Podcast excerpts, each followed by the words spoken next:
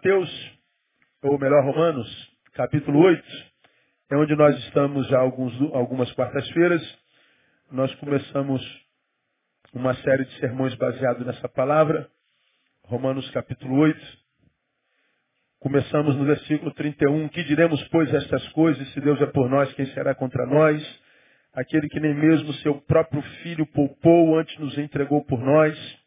Como não nos dará também com ele todas as coisas? Quem tentará acusação contra os escolhidos de Deus é Deus quem justifica. Quem os condenará?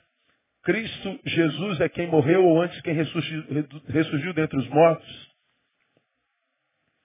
o qual está à direita de Deus e também intercede por nós. Aí ele começa. Quem nos separará do amor de Deus ou do amor de Cristo? Tribulação, angústia, perseguição, fome, espada, nudez, perigo ou espada? Como está escrito, por amor de ti somos entregues à morte o dia todo. Fomos considerados como ovelhas para o matadouro. E ele diz, mas em todas estas coisas, somos mais que vencedores por aquele que nos amou. Vamos juntos, versículo 37. Mas em todas estas coisas, somos mais que vencedores por aquele que nos amou. Que coisas são essas? As que querem nos separar do amor de Deus que está em Cristo Jesus. Nós começamos a falar sobre vitória ou derrota. Uma questão de permanência do amor do Pai. Nós aprendemos que mais que vencedor, vencedor, à luz do reino de Deus, não é quem chegou lá. Nós tornamos exemplos de alguns, alguns casos verdadeiros. Uma, um garoto que saiu da comunidade, ah, pai pobre, mãe pobre, pai preso, filhos presos, irmãos presos, filho de faxineira, negro, discriminado. Ele tinha um sonho, ser um oficial é, de exército de alguma força militar do Brasil. E ele, a despeito de ver tantos colegas envolvidos com, com droga, morrendo cedo, ele se afasta de tudo isso, ele estudando na escola pública, rala, rala, rala, e ele está correndo atrás de seu sonho, ele tem um alvo. E aquele, aquele menino estuda e, e, e abre mão de prazeres e desejos, de influências negativas, e ele então termina o seu segundo grau, ele faz o pré-vestibular, passa para o curso de, de oficiais da PM, ele vai para a escola de oficiais e se forma oficial. Aí eu perguntei aos irmãos, esse menino é um vencedor? Todos responderam, é um vencedor. Mas aí a história não acabou aí. Eu continuei a história. Esse menino se tornou oficial. Esqueceu das suas origens, da sua educação. E ele se corrompeu, diferente de, da, da sua história de menino que não se corrompeu pelos seus amiguinhos. Na polícia ele se corrompe, vira um oficial corrupto. E agora ele acharca os, os, os motoristas em blitz. Ele entra nas favelas e acharca, o, acharca os, os, os traficantes, pega dinheiro deles. Ele desvia armas, ele vende armas, a, a, pegas em, em, em batidas policiais. Pergunto, esse menino continua um vencedor? Não. Ora, mas até agora pouco ele era vencedor, por que, que não é mais? Ele continua no mesmo lugar. Nós perguntamos há, há 30 segundos atrás, ele chegou a ser oficial da PM. E ele era vencedor. Ele continua oficial da PM, não é mais? Por quê? Porque a gente não se torna vencedor quando a gente chega lá, independente de lá esteja ou seja. Para Deus, vencedor não é quem chega lá. Vencedor para Deus é aquele que não se prostra ante os inimigos que querem separá-lo do amor de Cristo que, que aconteceu com o menino que chegou lá? Lá se esqueceu de Cristo, se esqueceu de quem o levou lá. E lá ele foi separado do amor de Cristo. Então, ele é um derrotado. Então, nós podemos ter é, gente que realizou sonho, gente que chegou lá e é um derrotado crônico. Está nos braços do diabo. E temos gente que está aqui embaixo, que de repente nem conseguiu realizar o sonho, mas é feliz da mesma forma. Porque vencedor e perdedor, mais que vencedor e derrotado, não tem a ver com o que eu tenho e com o que eu faço. Tem a ver com o que é, habita meu ser, tem a ver com que com, com, com, que espírito eu faço o que eu faço e com que espírito eu cheguei lá. Então, é, vencedor ou perdedor, uma questão é, de estar perto ou longe do amor do Pai. Aí, Paulo mostra nesse versículos, nesses versículos, coisas que podem nos separar do amor de Deus. Contra as quais ele está dizendo, somos mais que vencedores. Portanto, nós estamos lutando contra isso. E nós estamos lutando ininterruptamente. Somos mais que vencedores por quê? Por causa daquele que nos amou. Ele está dizendo, eu só venço por causa do amor de Cristo, do qual eu não me afasto de jeito nenhum. Porque se eu me afastei do amor de Cristo, independente do lugar onde esteja, eu sou um derrotado. Aí falei nessas quartas-feiras que nós já pregamos, quantos sentados aqui estão de posse de sonhos, sonharam ser empresários e o são. Sonharam ser oficiais e o são. Sonharam ter dinheiro o são. Sonharam com a casa e tiveram. E são totalmente derrotados porque estão longe do amor de Deus. Estão longe do amor de Cristo. Deixaram de ser aquilo para o que nasceram, adoradores e servos. E por causa disso são infelizes crônicos e nem sabem por quê. Meu Deus, era para eu ser feliz, pastor. Eu não consigo paz, a minha, minha, meu coração está em, em, em, guerra o tempo inteiro. Não há nada que você faça que te dê paz. Tua vida é um, é um eterno furacão. Você não consegue parar com homem, parar com mulher. Você não consegue parar emprego, você não consegue dormir bem, você não acorda bem. Você não consegue ter paz com o filho, com a mãe, com a vida, com o vizinho, no trabalho. Você não tem paz com o espelho, você não tem paz com nada. E pode estar com o bolso cheio. Pode ser linda, lindo, infeliz, derrotado, porque você se afastou do amor de Deus que está em Cristo Jesus. Aí nós mostramos, começamos a estudar cada dessas coisas. Ele diz lá no versículo 35, quem nos separar do amor de Cristo? Ele diz, primeiro, a tribulação. Ele está dizendo, a tribulação pode me afastar do amor de Cristo, se, se, se, pode me vencer se eu não tiver colado no amor de Cristo. Nós falamos sobre tribulação na quarta-feira passada, eu termino hoje. Tribulação, aí no grego é a palavra tilipsis, comprimir. É a ideia é, de circunstância estreita, apertada, que procura sufocar a vida, como nós ilustramos na quarta-feira passada, a nossa vida podia ser do tamanho desse palco, tem espaço. Minha vida é espaçosa, ela é feliz, eu, eu tenho espaço. Mas quando a tribulação chega, é como se ela fosse enchendo esse lugar de tanto problema, de tanta coisa ruim, que eu não tenho espaço mais para andar. Meu mundo foi limitado, foi comprimido. São as coisas que vêm de fora para dentro. Aí nós mostramos na semana passada algumas coisas práticas, algumas realidades práticas que podem produzir tribulação que nos derrota. Nós mostramos família, Mateus 10, 34, e nós mostramos amigos, João 13, 21. Como a nossa própria família pode ser uma fonte de tribulação, família que é de onde nós viemos e aonde morremos, família que é a primeira ideia que Deus teve no Éden, não é bom como esteja só, família que é uma ideia maravilhosa de Deus, quando adoece, é capaz de roubar da gente o direito de permanecer no amor do Pai. Ninguém suporta viver numa casa onde o amor do Pai não trabalha com alegria. E também amigos. Gente com a qual a gente é, com a qual a gente se relaciona por razões é, alheias à nossa vontade, por falta de sabedoria e discernimento, podem ser exatamente a fonte da tribulação que nos separará do amor de Deus. Mas eu quero mostrar mais uma para vocês hoje, que também vem de Mateus 10, 34. Volte tua Bíblia para Mateus capítulo 10, verso 34. São realidades práticas que eu quero mostrar para os irmãos. Podia mostrar um monte, mas eu prefiro as práticas. Você vai se lembrar porque eu já falei sobre isso há bem pouco tempo atrás, alguns domingos atrás. Jesus, é, nessa palavra, nessa palavra, diz assim, ó, não penseis que vim trazer paz à terra. E ele é contundente em dizer, não vim trazer paz. Vim trazer o quê? Espada. Jesus está se referindo a quê? Você se lembra que eu já preguei sobre isso outro dia. Ele está se referindo à terra, a nossa, o lugar aonde a gente existe. Ele está falando da terra, ele está falando do planeta, ele está falando do lugar que a gente pisa. Ele está dizendo assim, ó, não pensem que eu vim trazer paz à geografia de vocês. Não pense que a minha função na vida de vocês é arrumar casa. Não pensem que eu sou arrumadeira. Não pensem que eu sou faxineiro. Não pense que eu sou carregador de entulho.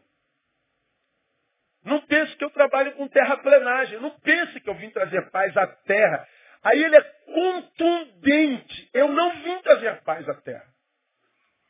Preguei sobre isso alguns domingos atrás. Eu falei assim, ó, tem muita gente frustrada com Deus porque ideologizou um Deus que não existe. Qual Deus? O Deus faxineiro, o Deus administrador, o Deus arrumador de quarto, o Deus que arruma coisas. Esse Deus não existe. E Jesus está dizendo, eu não sou esse Deus. Ele explica mais adiante quando ele faz uma promessa. Deixo-vos a paz, a minha paz vos dou. Ele está dizendo que promete paz. Mas não para a terra, é para nós. A paz não é para geografia. Ele não é administrador do que a gente tem. Ele é administrador da nossa alma, do nosso coração, do nosso mundo interno. E ele diz que a paz que ele nos dá é uma paz que excede o quê? Todo entendimento. Ou seja, não dá para explicar essa paz. Por quê? Porque não era para ter paz em função de como estão as coisas. Quando ele diz, eu vou dar uma paz que excede todo entendimento, é porque ele está falando que a gente vai ter uma paz que não era para existir em função do que a gente vê. Porque se a paz que Jesus dá fosse em função da casa arrumada, dá para explicar porque esse fulano está em paz. Ah, entendi porque você está em paz. A mulher entregou o cartão de crédito. A mulher não reclama mais do teu futebol. Teu marido vem à igreja com você agora todo culto. Teu filho passou a estudar e passou em todas as provas. Teu salário aumentou 100%. Teu chefe te promoveu. Você foi curado. Ah, entendi que você está em paz. Essa paz é explicável. Essa não é a paz de Deus. Essa é a paz que o mundo dá. Que acaba na vida do sujeito quando a mulher faz questão do cartão de crédito de novo. Quando ela começa a reclamar do futebol de novo. Quando o teu marido diz, eu não vou mais naquela igreja porque o pastor Neil é ladrão, safado, vagabundo. Quando o teu filho diz, eu não vou estudar mais nada, vou largar a faculdade e vou cheirar maconha. A tua paz acaba, fumar maconha. Cheirar cocaína. A tua paz acaba quando você sobe na balança tem 7 quilos a mais do que o mês passado. Pronto, acabou a paz. A paz do mundo é circunstancial. É explicável. A paz de Deus não, ela excede entendimento. Por quê? Tu olha para a geografia, meu Deus, que desordem está a sua terra. É, mas, rapaz, olha, estou dormindo oito horas. Porque eu sei o Deus que eu sirvo. E eu não estou parado sentado vagabundamente. Eu estou trabalhando. E eu sei que Deus vai honrar o fruto do meu trabalho. Então eu descanso porque Ele é Deus. Quem não conhece esse Deus, fala, meu Deus, mas você, se sou eu, estava desesperado. É porque você não serve o Deus que eu sirvo. É por isso que você não dorme. É por isso que você não sossega, por isso que você não para. A paz de Deus que excede todo entendimento é para o seu filho e não para a terra. Então, de onde vem a fonte de tribulação da nossa vida? Das circunstâncias. As circunstâncias têm o poder de gerar tribulação em nós, e tal tribulação nos afasta de Deus. A sociedade, a calamidade social, o distúrbio relacional, tudo isso que acontece do lado de fora da gente, se eu não fizer da minha relação com Deus prioridade da minha vida, tudo isso que está acontecendo tem poder de me afastar do amor de Deus. Irmão, hoje está fácil de adoecer a beça. Eu tenho medo de adoecer direto. O senhor tem medo? Tenho. Tem dia que a angústia é tão grande, tem dia que, tem dia que o telefone toca e eu falo assim, meu Deus, não, hoje não, hoje, Hoje não. Um dia sem desgraça, Deus. Um dia. Me dá um dia da semana sem má notícia. Sem morte, sem câncer, sem suicídio, sem crise conjugal, sem gente querendo morrer, sem gente dizendo, pelo amor de Deus, preciso falar com o senhor urgente. Ou então me dá uma pessoa só no dia que quer falar comigo, porque são 50 todo dia, querendo falar comigo urgente. E eu tenho que dizer não para um monte dela. E às vezes ouvir um monte de baboseiras, porque o cara acha que eu estou vendo vale a pena ver de novo. Me dá um dia de boas notícias, me dá um dia. É tanta desgraça que eu falo assim, até quando a gente suporta tanta má notícia? Até quando a gente suporta ser visto como salvador da pátria de todo mundo? Até quando? Eu tenho medo de adoecer, terrível. Por isso eu não descuido da minha saúde, por isso eu não descuido da, das minhas horas de lazer, que são minhas. Como aconteceu essa semana. Estou dando minha corridinha. Aí o cara para do meu lado correndo e fala assim, por isso a gente não consegue falar com o senhor, né, pastor? Porque para um imbecil desse, está aqui, ó, me ouvindo, eu não durmo, eu não exercito, eu não almoço, eu não transo com a minha mulher, eu não almoço com a minha filha, eu não levo meu cachorro para passear, eu não sou gente. Eu sou um produto a ser usado. Eu sou um empregado, eu sou um esparro, eu sou uma coisa. Agora, se eu me permito ser isso, para gente assim, eu morro. Porque você trabalha de manhã e à tarde. A noite é sua. Eu tenho que trabalhar de manhã, de tarde e noite. Se eu pego um dos horários do dia para mim, o cara para do meu lado e diz assim, é por isso que a gente não consegue falar com o senhor. Você pensa que é fácil? É fácil de adoecer. As circunstâncias podem nos adoecer. É fácil de adoecer hoje. É fácil de deixar de amar gente. Está fácil de amar gente hoje, irmão? Pelo amor de Deus. Ó, você sabe qual é o, deu ontem no jornal? Qual é o mercado que mais cresce no mundo hoje? Dos pets. Você sabe o que é pet? Bichinho de estimação. Por que, que o mercado de bichinho de estimação está crescendo? Quem um, um, dá um, um, um dadozinho. Porque a gente está recorrendo para amar bicho. Como diria João Batista Figueiredo, saindo da presidência em 1985. Quanto mais eu conheço o homem, mais eu amo o meu cavalo. E hoje a gente repete, quanto mais eu conheço o homem, mais eu amo o meu cachorro, né? Assim que a gente fala. Do Zeke, hoje, não faria sucesso nenhum se ele viesse cantar, troque seu cachorro por uma criança pobre. Duvido que alguém troca hoje. Por quê? Porque está difícil amar gente. Por que está difícil amar gente? Porque gente é mais doença em nós do que remédio, como eu tenho pregado. Relacionar-se é ser um candidato à doença. Fácil. Aí o que, que a gente faz? A gente se isola. Nós vivemos um, um, um, um mar de solidão. Como a gente tem internet dentro do quarto, as pessoas estão desistindo do relacionamento real por relacionamento virtual. Só que ele acha que relacionamento virtual não adoece. Ele não sabe que a relação dele não é com a máquina, é com o sujeito que está do lado de lá. A gente só não toca. Mas a influência doentia é a mesma. E é pior. Porque você acha que não está acontecendo. Então, quando, quando, quando Jesus fala assim, não penseis que vim trazer paz à terra. Ele está dizendo, então não criem um Deus que não existe. Um Deus que, que, que, que criaram aí, não sabe-se aonde, para resolver o teu problema conjugal. O teu problema conjugal é problema teu. Para resolver o problema da tua empresa. Você vê, aí a igreja evangélica pega o nicho da prosperidade, vê você como um número, como um bolso. Aí nós temos aí, ó, a corrente da prosperidade, nós temos o, o, o culto dos empresários, já falei sobre isso aqui. Bom, o culto dos empresários tem na igreja. Você já viu o culto das donas de casa? Culto dos ascensoristas? Culto dos serventes de pedreiro? Você já viu o culto do motoboy? Por que, não tem culto para motoboy, para servente de pedreiro, tem para empresário? Me digam vocês. Porque não tem dinheiro, pô. Tem Associação dos Homens de Negócios do Evangelho Pleno. Mas não tem associação dos homens motoristas do evangelho pleno. Associação dos homens desempregados do evangelho pleno, pleno. Não tem associação dos homens gordos do evangelho pleno. Não. Só tem dos homens de negócio. Por que, que, os homens de negócios têm ascendência na bendita da igreja evangélica brasileira? Por causa do dinheiro do cara. Mas estamos fazendo negócio de emprego. Não quero saber de negócio de empresário.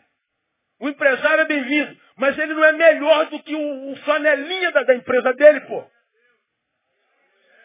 E a igreja é esse milagre onde sendo o presidente da empresa com assessorista do mesmo lado na igreja, sendo o general do lado do soldado raso. Isso é igreja.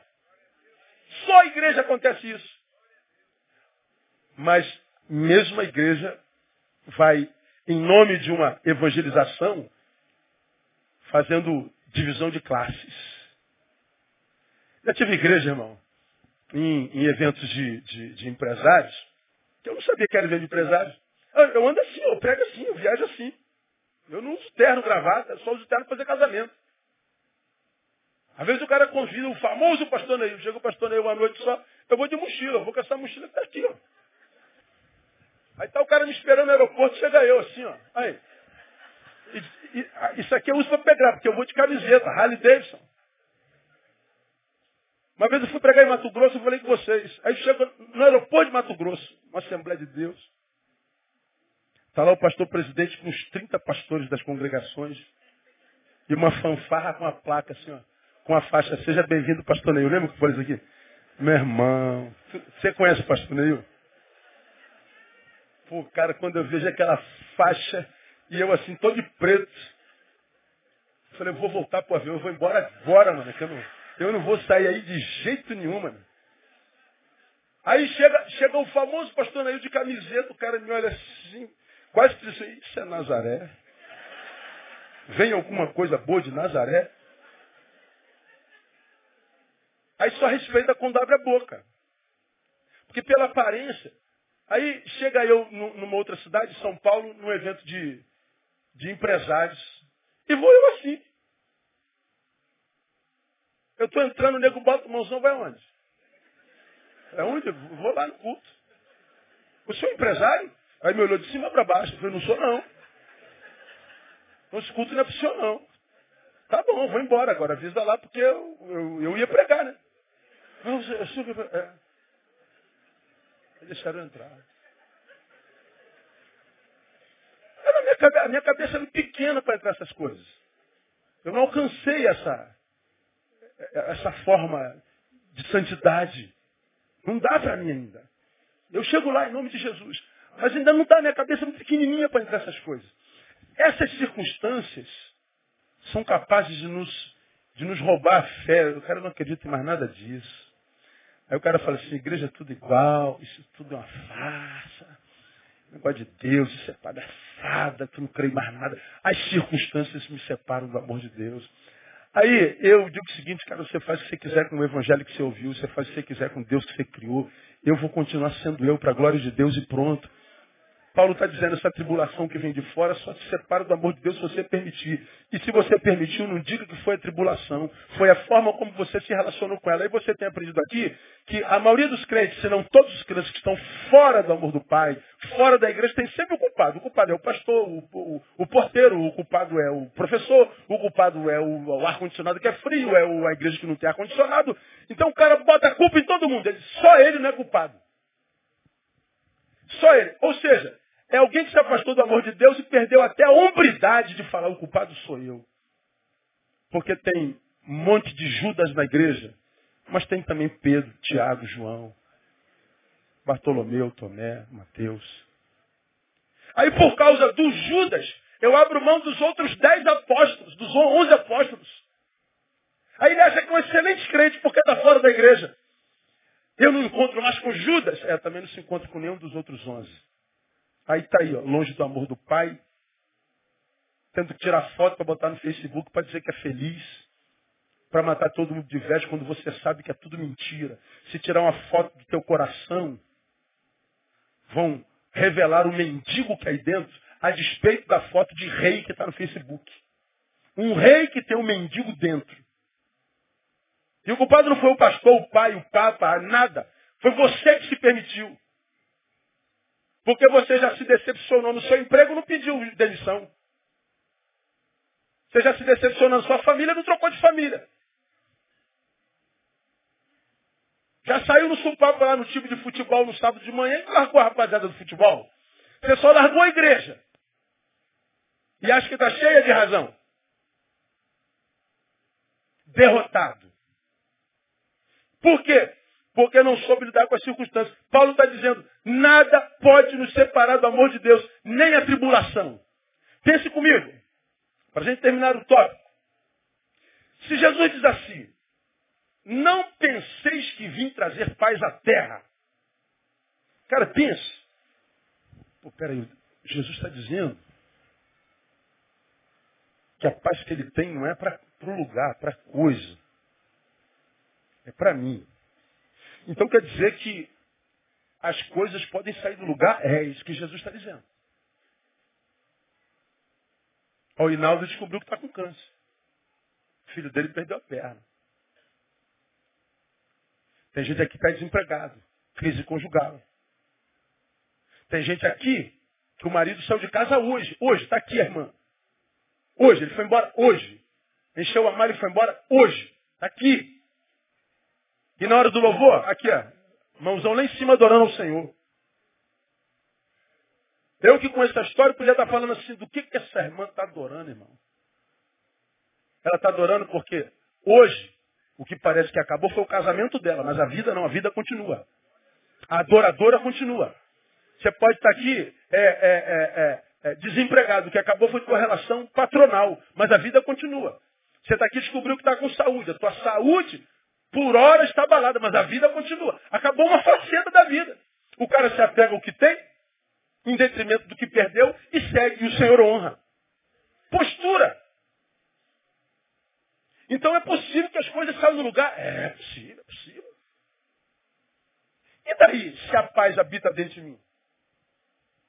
Estão as coisas no lugar ou não? A paz habita dentro de mim. Jó entendeu isso, né? O Senhor o deu, o Senhor o tomou. Bendito seja o Senhor. Não muda nada. Continua dando glória. Agora, para gente, a gente continuar na nossa, na nossa ministração prática. Se as circunstâncias podem me afastar do amor de Deus, a realidade de que é possível que não haja paz na minha terra, que o tsunami passe, que o furacão passe, que a dor chegue, que, que a casa desarrume toda? Se Jesus está dizendo que isso é uma possibilidade, porque a paz dele é para mim, não para as coisas. Se ele está dizendo que não pense que eu vim trazer paz à terra, cara, vamos pensar juntos que tipo de posturas a gente deve, deve tomar na vida. Posturas preventivas. Eu dou três posturas para vocês. Primeiro, não se iluda. Ver tudo arrumadinho, é um desejo de todos nós. Mas você já aprendeu há não muito tempo longe daqui que a promessa de Deus não é que ele supriria todos os nossos desejos. A promessa de Deus é que ele supriria todas as nossas o quê? necessidades. Qual é o meu desejo? Ver tudo arrumadinho. Isso é meu desejo. Mas qual é a promessa dele? Suprir necessidades. Ou seja, pode estar tudo fora do lugar. Mas não vai te faltar nada. Eu vou te dar o necessário para que esse dia seja um dia abençoado. Não vai te faltar nada. Alguns de vocês já passaram por desemprego aqui e não conheceram fome. No Brasil, a gente fica desempregado e engorda, irmão. Agora, por que, que alguns têm ficado pelo caminho? Por exemplo, é, alguns desejos deles não foram realizados. Então ele está frustradão com a vida. Eu pensei que ia ser assim, pensei que ia ser assado, pensei que ia ser assado. Quebrou tudo. Aí ele lembra de Deus. Vem para a igreja para receber oração forte. Para receber oração do poder. Para quê? Para que tudo volte, no, os meus desejos sejam realizados. Pô, é a igreja da, de mercado pegou esse nicho, né? A igreja trabalha exatamente com a tua necessidade. Ela pegou você pelo desejo. Qual o teu desejo? Aí lança o slogan, né? Pare de sofrer. Porque qual é o desejo de todo ser vivo? Ser feliz, parar de sofrer. Aí como nós pregamos no ano passado, vem Paulo e diz assim, sofre comigo, como bom soldado de Cristo Jesus. Ou Paulo está errado, ou a igreja de mercado está errada. Quem acha que está errado? Porque Paulo diz, sofre comigo. Aí a igreja de mercado diz, pare de sofrer. Tem alguma coisa errada. Mano. Bom, a gente acredita em quem quiser acreditar, né? Aí o, o, o, o executivo do mercado, ele vai vendo qual é a necessidade do seu público, dos seus consumidores. E aí, de acordo com a necessidade dos seus consumidores, ele vai apresentando o produto. É só você olhar, pô. É só você não permitir que os seus desejos gerem em você um egoísmo tão grande que faça sepultar a tua racionalidade que você vai ver que é produto de mercado. É só você olhar os nomes da campanha. É só você olhar os, os temas das propostas. Aí vem Paulo e diz assim, Timóteo, o sofrimento é inerente à vida. Você lembra que eu preguei sobre isso ano passado, 2 Timóteo, dois anos falando sobre 2 Timóteo. Descartes disse, cogito ergo sum. Penso, logo existo. Aí eu brinquei. Isso foi Descartes que disse. Penso, logo existo. Neil diz, existo, logo sofro. Pastor, por que eu estou sofrendo? Tá morra e pare de sofrer, mas morra em Cristo.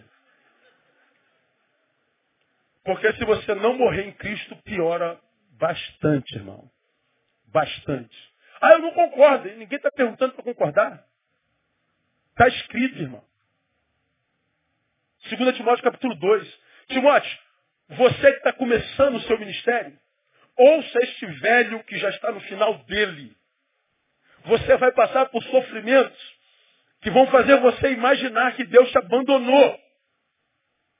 Timóteo, você vai passar por sofrimentos que vão dar a ideia de que não vale a pena servir ao Senhor. Mas, Timóteo, o problema não está no sofrimento, está na nossa incapacidade de sofrer. O problema não está no sofrimento, mas no sofredor. Então Timóteo sofre como um bom soldado de Cristo Jesus. Ele ensina Timóteo a sofrer, não vou falar sobre isso porque já está gravado. Ele ensina Timóteo a sofrer como um bom soldado. E quando a gente sabe lidar com o sofrimento, o sofrimento se torna menor do que a gente sempre. Então, se Jesus está dizendo, é, eu não vim trazer paz à terra, então o que ele está dizendo? Não se iluda, você deseja muito, mas a promessa é o suprir necessidades e não desejo. Quando eu sei disso e, e, e vejo um vulco-vulco passando, meu Deus, o que aconteceu? E a, a, a casa desarrumou. É, mas o Senhor está dizendo que Ele está comigo. E eu não devo imaginar, por causa do que eu vejo, que Ele não esteja me abençoando. Não vivo do que vejo, mas vivo do que creio. Sim, Ele é fiel. Sim, Jesus é fiel.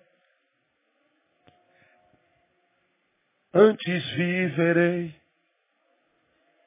do Senhor aqui na terra e no céu. Eu não vivo do que vejo, eu vivo do que creio. Bom, isso é para quem tem fé. Porque é só, quem é só consumidor, frequentador de templo, ele vive do que vê.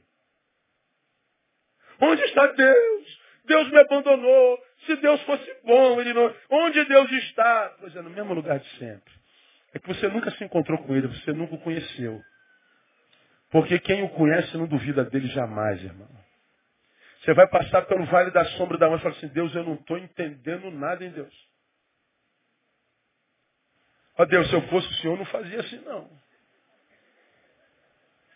Ó Deus, se eu fosse o Senhor, já tinha me manifestado há muito tempo. Ó Deus, estou com a sensação que o seu relógio está atrasado. Estamos vivendo uma crise anacrônica. Mas eu sei quem é o Senhor. E eu vou permanecer firme. Como quem diz, porque a minha relação contigo não está firmada em circunstâncias, está firmada na sua palavra e na obra que o Senhor estabeleceu dentro de mim pelo Espírito Santo do Senhor. Acabou, irmão. Acabou o papo. Então não há ilusão. Oh meu Deus, por que, que meu marido se deformou tanto? Porque ele é mais influenciado pelos amigos do que pela palavra. Pode ser porque você não viveu a palavra em casa também. Pode ter sido um monte de coisas. Mas pessoas se deformam. Se um se deformou, não adianta eu me transformar no outdoor para dizer você se deformou. Você, você, você, você. Acusação não muda pessoas, só cria resistência. Tem uma irmã que escreveu uma, um, um, Eu li seu e-mail hoje, irmã. Não sei se você está aqui, eu, eu, não lembro de você. Ela mandou um e-mail muito carinhoso. Querido, gentil, pastor Neil, ela me, me fez um carinho grande. Aí ela está indignada com o que os crentes estão fazendo com Jean Willis. João Elias não me representa. Aí nego xinga o cara de tudo que é jeito.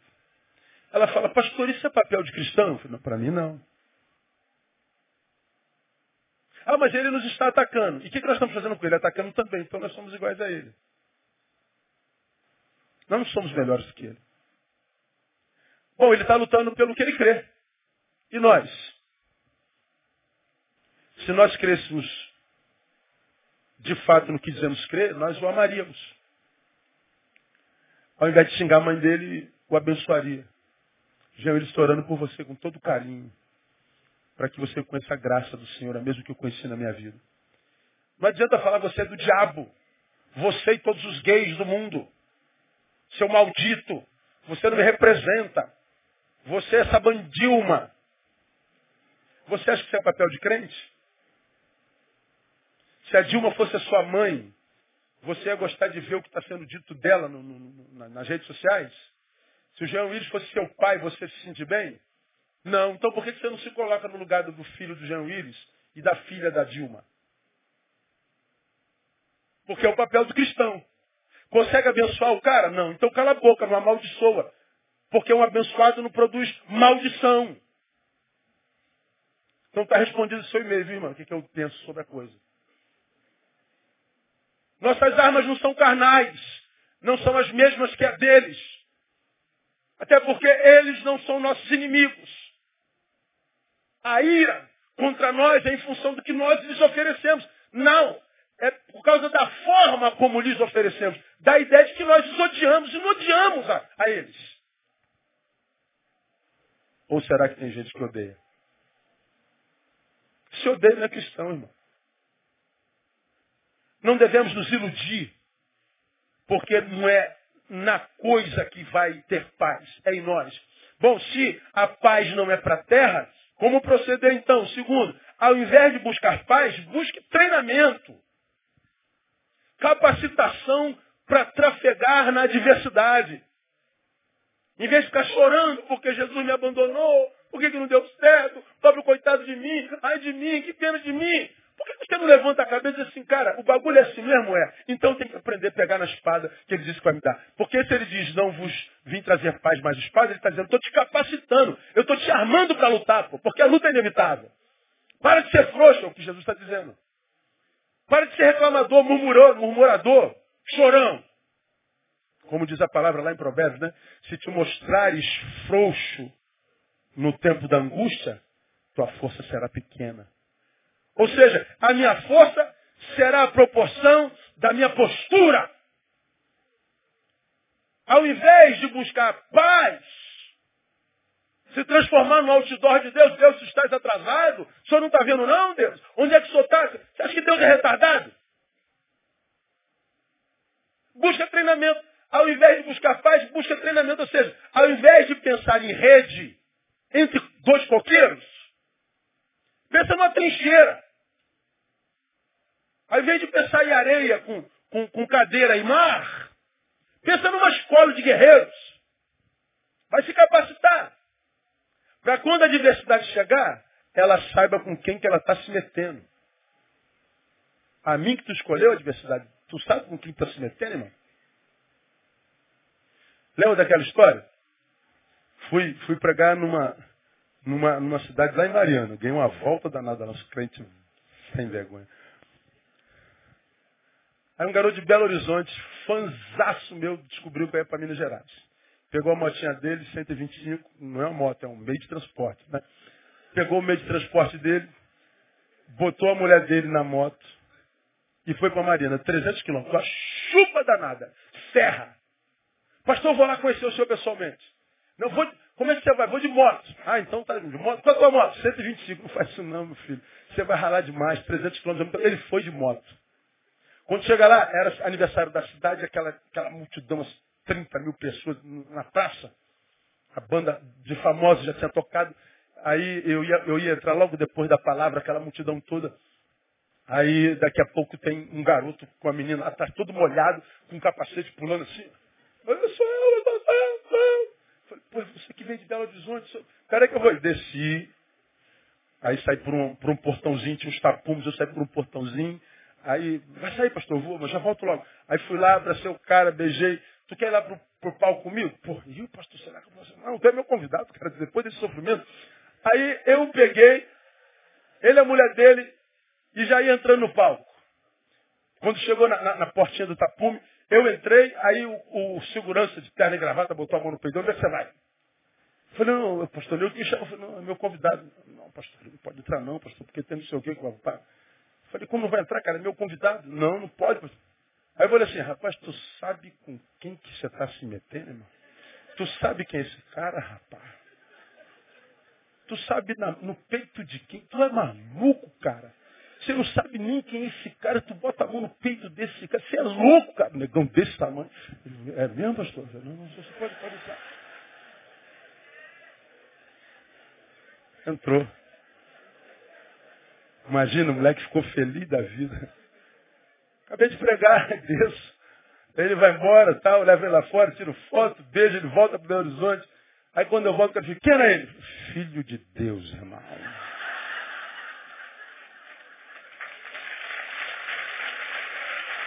É o Filho de Deus. Você entende o que eu estou te falando? A gente, não, a gente não valoriza quem a gente é. Porque eu não me respeito, as adversidades não me respeitam. Meus inimigos não me respeitam. A vida não me respeita. Porque eu não me respeito. Oh, coitadinho de mim, pobre coitado. A gente gosta de ouvir palavras que Deus vai fazer, Deus vai acontecer. Que Deus vai restituir, que Deus vai, Deus vai, Deus vai. Tem gente que numa mensagem dessa levanta, levantou uns quatro hoje. Ninguém se mexe quando eu prego. Hoje levantou uns quatro, cinco. Não, eu vim aqui para ouvir dizer que Deus vai fazer por mim, que Deus vai restituir, que Deus vai dar, que Deus, Deus, Deus, Deus, Deus, vai dar. E tu faz o quê? Eu não faço nada. Eu só recebo o nome de Jesus, eu oro e dou oferta. Tem gente que gosta de ser enganado. Problema de cada um, né, meu? Problema de cada um. Agora, o Jesus que, cuja palavra eu creio, ele diz assim, eu não vim trazer paz à terra, não, irmão. Estou aqui para enganar, enganar, meu filho, você vai passar por tribulações. No mundo tereis aflições. Como eu já preguei aqui, mil cairão ao teu lado, dez mil à tua direita, onze mil cadáveres, um tempo de morte. Ele diz, os seus inimigos serão de dentro da sua própria casa. Está tudo na palavra. Ele diz, se revistam de toda a armadura de Deus para que vocês possam resistir no dia mal, porque ele vai chegar para todo mundo. Quer se enganar, se engana, irmão. Porque a palavra é não se iluda. Ao invés de buscar paz, busque treinamento. É como diz o Salmo 146, 1, que ele adestra a minha mão para a peleja e os meus dedos para a guerra. A pergunta, por que não livra a gente da guerra porque é inevitável? Já que é inevitável, então ele treina meus dedos para a guerra, minha mão para a peleja. Neil, não há como não passar pela batalha, Neil. Então vou te adestrar a mão e os dedos. Vou te ensinar a manejar essa espada. Cai dentro dele porque eu sou contigo. Quando você cai dentro, quem cai é ele, irmão. Porque o Senhor está dizendo, nada nem ninguém nos poderá separar do amor de Deus que está em Cristo Jesus. Então não se iluda. Por último, economize forças. Economizar forças como? Não entre em guerras que não precisam ser travadas. A gente entra em guerras, irmãos, que são guerras de ego. Quem está com a razão? Quem é o melhor? Mais santo, mais bonito, mais feio, mais. As reportagens estão aí na, na televisão dizendo que essa foi a, a, eleição, foram as eleições mais movimentadas da história do país. Aí estava mostrando quantas guerras houveram, amigos que se separaram, marido e mulher que se separaram, filhos e pais que entraram em litígio, gente que não está conversando. Aqui na igreja tem gente que não está falando mais com outros, são amigos de anos. Por causa de quê? Porque o Aécio é a solução para o Brasil. Não, a Dilma é a solução para o Brasil. Nada é ladrona. E o Aécio é de rico. Não, mas ela. Aí pronto. O Aécio não conhece nenhum dos dois, nem a Dilma. Mas os trouxas estão se matando. Se empobrecendo em amizade, em relacionamentos, afetos. Porque só porque quer ter razão. Aí você está despendendo forças inúteis. Você vai precisar dela lá na frente, irmão. Sabe esse amigo que você perdeu hoje? Provavelmente deveria ser aquele que quando você chegasse lá no vale da sombra da morte, é ele quem tiraria você de lá. Mas você o perdeu lá atrás. Oh, meu Deus, por que, eu estou assim? Meu Deus, o que aconteceu comigo? Bom, você está onde você está, no buraco, porque a pessoa que te tiraria no projeto de Deus, você jogou fora lá atrás. Você brigou com ela porque ela disse que o teu corte de cabelo não ficou bom. Você brigou por, é, com ela porque você soube que ela fez aniversário e não convidou você. Já viu? Por que você não me convidou para o aniversário? Me convidou porque não convidou, pô. Você vai cobrar um convite de aniversário, meu? Você está aí na solidão, no buraco, porque aquela pessoa que poderia te tirar, você perdeu lá atrás por causa de ciúme, porque ela estava com a outra amiga, com outro amigo. Brigaram, discutiram, se mataram, despenderam esforços com, com futilidades, perdeu gente e experiências preciosas, porque alguém que caminhou comigo até hoje foi alguém que contribuiu para que eu fosse o que eu sou até aqui. Quando eu a perco, eu me torno um outro ser, porque eu me empobreci dela. Eu não a tenho mais. Ah, mas não perdi nada. Perdeu porque você caminhou com ela tantos anos, ela foi bênção para você. Por que você não abandonou ela tantos anos atrás? Porque era útil. Mas agora você abandonou por causa de briga, guerra desnecessária. E agora está caminhando sozinho. O que, que acontece? Tem outros na relação que julgam essa guerra e muitas vezes fica do lado dela lá e você também perde outros aqui por causa dele. Tua vida vai empobrecendo por causa de uma guerrinha tola. Por causa de um recadinho de Facebook por causa de, de, de, de uma salsicha no prato. Por que, que tô, teu prato tem duas salsichas e o meu tem uma e meia? Divide essa metade aí, então. É 1,75 para cada um. Perde uma noite de sono, duas noites de sono, três noites de sono. Brigou com o pai, brigou com a mãe, brigou com o irmão, brigou com o pastor, brigou com todo mundo. E acha que está dentro da mais plena razão.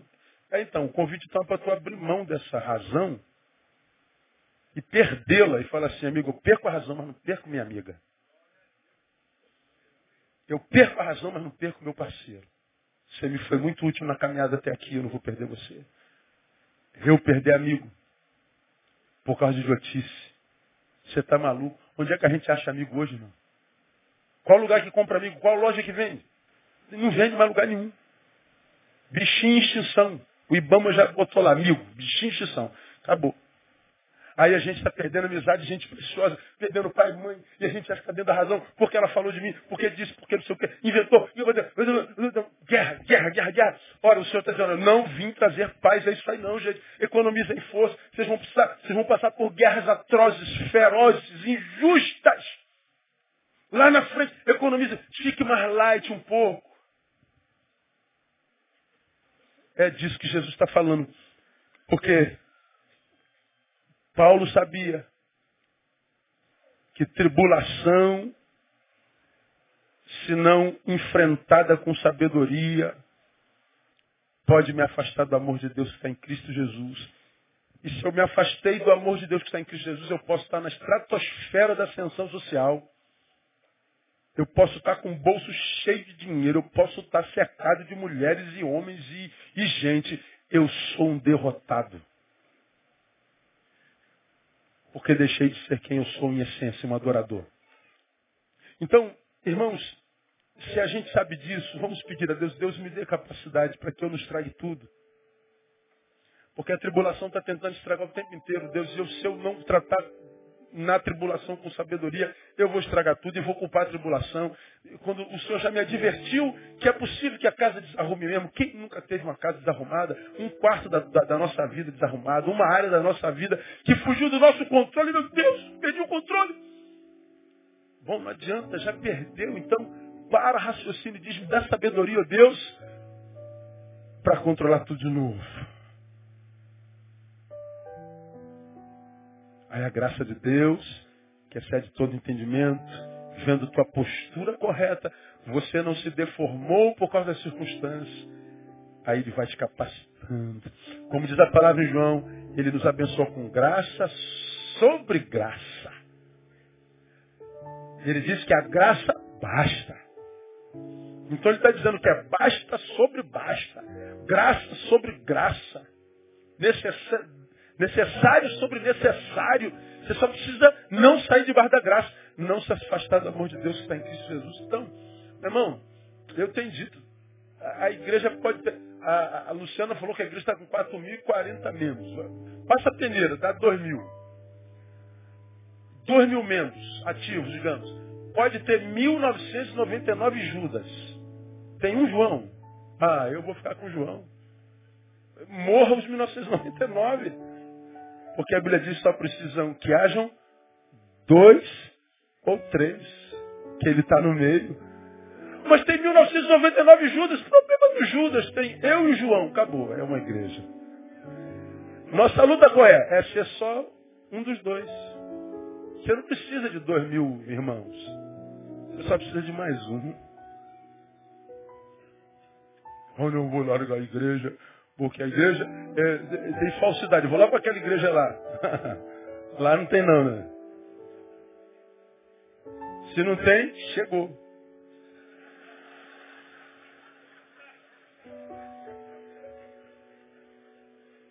Vai se aborrecer lá também, vai para a igreja lá do outro lado. Aí o cara diz assim, a igreja está toda corrompida. Você já viu os crentes falando isso? Não, a igreja está toda corrompida. Não, ele não. Ele ele agora enxergou, aí se afastou da igreja e disse que não precisa de igreja para servir a Jesus. ah, meu Deus do céu, cara, eu morro de rir. Virou em o diabo de si mesmo, um enganador. Eu tenho, eu tenho 48 criado na igreja.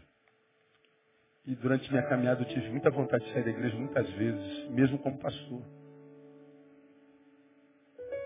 Já tive momentos na vida que se eu pudesse eu não via ninguém.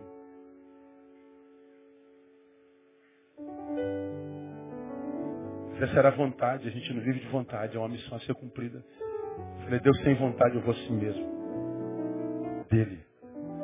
E vai honrando você a cada manhã, porque a cada manhã a graça é de renovar. O fim do teu dia está pronto, o escrito está pronto. Meu Deus, acho que eu não chego ao final do chega. Se amanheceu debaixo da misericórdia, amanheceu então, a, a meia-noite já está pronto. Fica tranquilo. Só faça a tua parte, porque esse dia vai ser uma benção. Este é o dia que fez o Senhor. Alegremos-nos e regozijemos nele. Tribulação não tem poder para afastar a gente do amor de Deus que está em Cristo Jesus. Vamos aplaudi-lo, vamos embora para casa. Aleluia. Aleluia.